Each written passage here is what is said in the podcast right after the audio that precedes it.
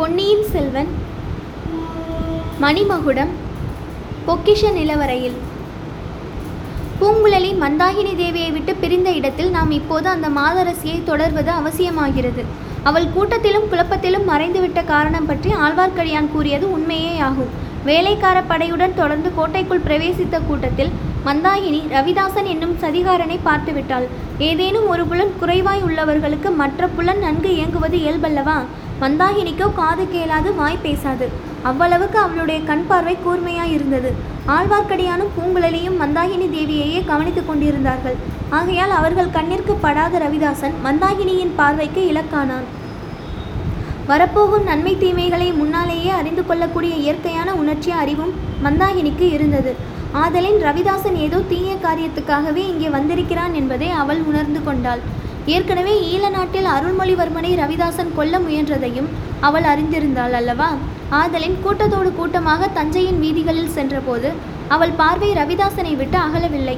குழப்பத்தின் உச்சமான நிலையில் சின்ன பழுவேட்டரையர் குதிரை மேலேறி வந்த சமயத்தில் ஜனக்கூட்டம் சடசடவென்று கலைந்ததல்லவா? அச்சமயம் ரவிதாசனும் இன்னொரு மனிதனும் ஒரு சந்து வழியில் அவசரமாக புகுந்து செல்வதை மந்தாகினி பார்த்தாள்.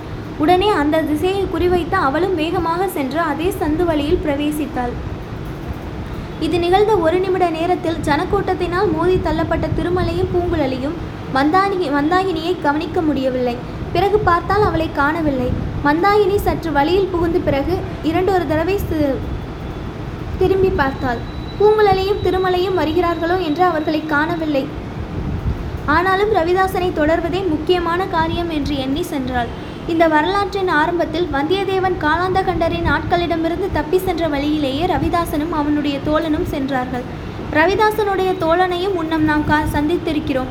திருப்புறம்பயம் பள்ளிப்படையிலே நள்ளிரவு சதிக்கூட்டத்திலே நாம் பார்த்த சோமன் சாம்பவன் என்பவன்தான் அவன். அவ்விருவரும் அதிவேகமாக சந்து பொந்துகளில் புகுந்து சென்றார்கள். ஆங்காங்கு விழுந்து கிடந்த மரங்களை பொருட்படுத்தாமல் தாண்டி குதித்து சென்றார்கள். மழை தண்ணீர் தேங்கியதால் ஏற்பட்டிருந்த சேற்று குட்டைகளையும் கவனியாமல் சென்றார்கள். இன்னமும் லேசாக காற்று அடித்துக் கொண்டிருந்தபடியால் மரக்கிளைகள் அசைந்தாடி கொண்டிருந்தன. கிளைகளிலிருந்து அவ்வப்போது தண்ணீர் துளிகள் சலசலவென்று விழுந்தன. தங்களை யாரும் பின்தொடர்வார்கள் என்ற எண்ணமே அவர்களுக்கு லவலேசமும் இல்லை. ஆகையால் அவர்கள் திரும்பி பாராமலே விரைந்து சென்றார்கள். திரும்பி பார்த்திருந்தாலும் மந்தாகினி தேவியை அவர்கள் பார்த்திருக்க முடியாது. கடைசியில் அவர்களுடைய துரித பிரயாணம் பெரிய பழுவேட்டரையருடைய அரண்மனை தோட்டத்தின் பின்மதில் ஓரத்தில் வந்து நின்றது. புயலினால் வேருடன் பறிக்கப்பட்ட மரம் ஒன்று அந்த மதில் மேலே விழுந்து முறிந்து கிடந்தது. ரவிதாசனும் சோம்பன் சாம்பவனும் அந்த மரத்தின் மீது எளிதில் ஏறி மதிலை கடந்து அப்பால் தோட்டத்தில் குதித்தார்கள். அவர்கள் குதிப்பதை பார்த்த மந்தாகினி தேவியும் சிறிது நேரத்துக்கெல்லாம் அதே மரத்தின் மீது ஏறி அப்பால் இருந்த தோட்டத்தில் இறங்கினாள்.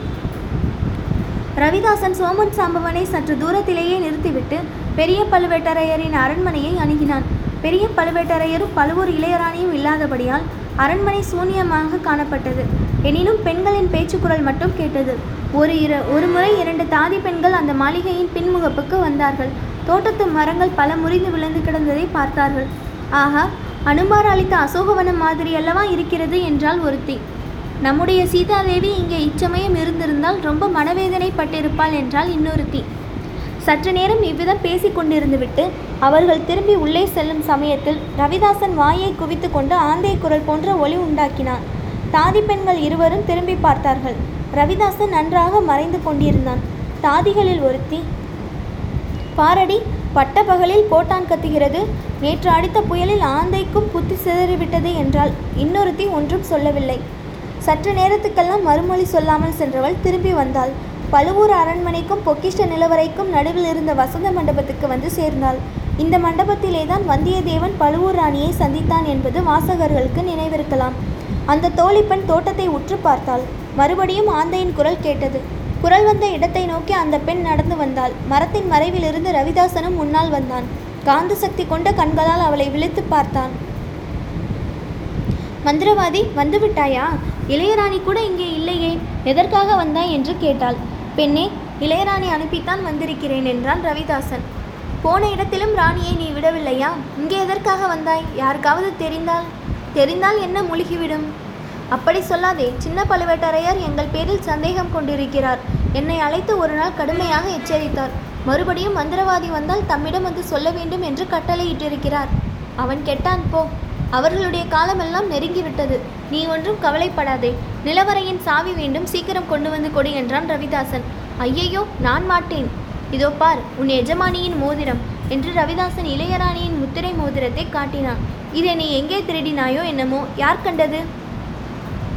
அடி பாவி என்னையா திருடன் என்கிறாய்? இளையராணியே என்னை கண்டு நடுங்குவதை பார்த்து விட்டுமா இப்படி சொல்கிறாய்?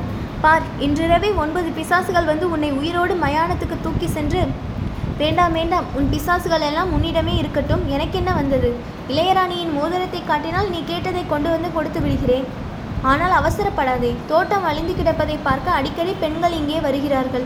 எல்லாரும் சாப்பிடும் சமயத்தில் நான் உன்னிடம் சாவியை கொண்டு வந்து கொடுக்கிறேன். அதுவரை பொறுத்திரு. ஆகட்டும் எனக்கும் கொஞ்சம் சாப்பாடு கொண்டு வா.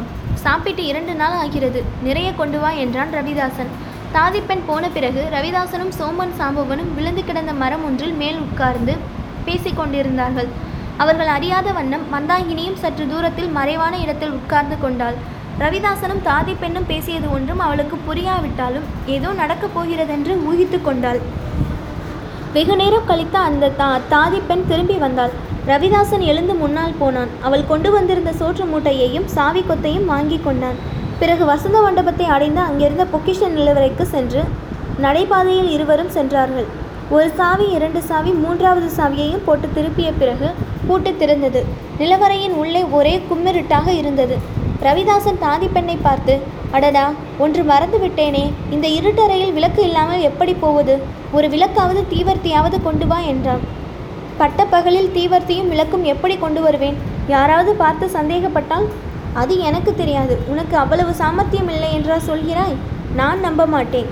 தீவர்த்தியாவது தீபமாவது கொண்டு வா. இல்லாவிடில் ராத்திரி பன்னிரண்டு கொள்ளிவாய் பிசாசுகளை அனுப்பி ஐயையோ சும்மா இரு. எப்படியாவது கொண்டு வந்து தொலைக்கிறேன் என்று கூறினாள் அந்த தாதி பெண். அதற்குள் நானும் சாப்பிட்டு முடிக்கிறேன் என்றான் ரவிதாசன். தோழி பெண் அரண்மனையை நோக்கி சென்ற பிறகு ரவிதாசனும் சோற்று மூட்டையுடன் தோட்டத்துக்குள் பிரவேசித்தான். சோமன் சாம்பவனிடம் வந்தான்.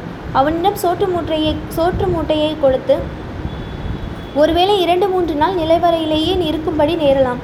சரியான சந்தர்ப்பம் கிடைக்க வேண்டும் அல்லவா ஆகையால் இந்த சோற்று மூட்டையை வைத்துக்கொள்.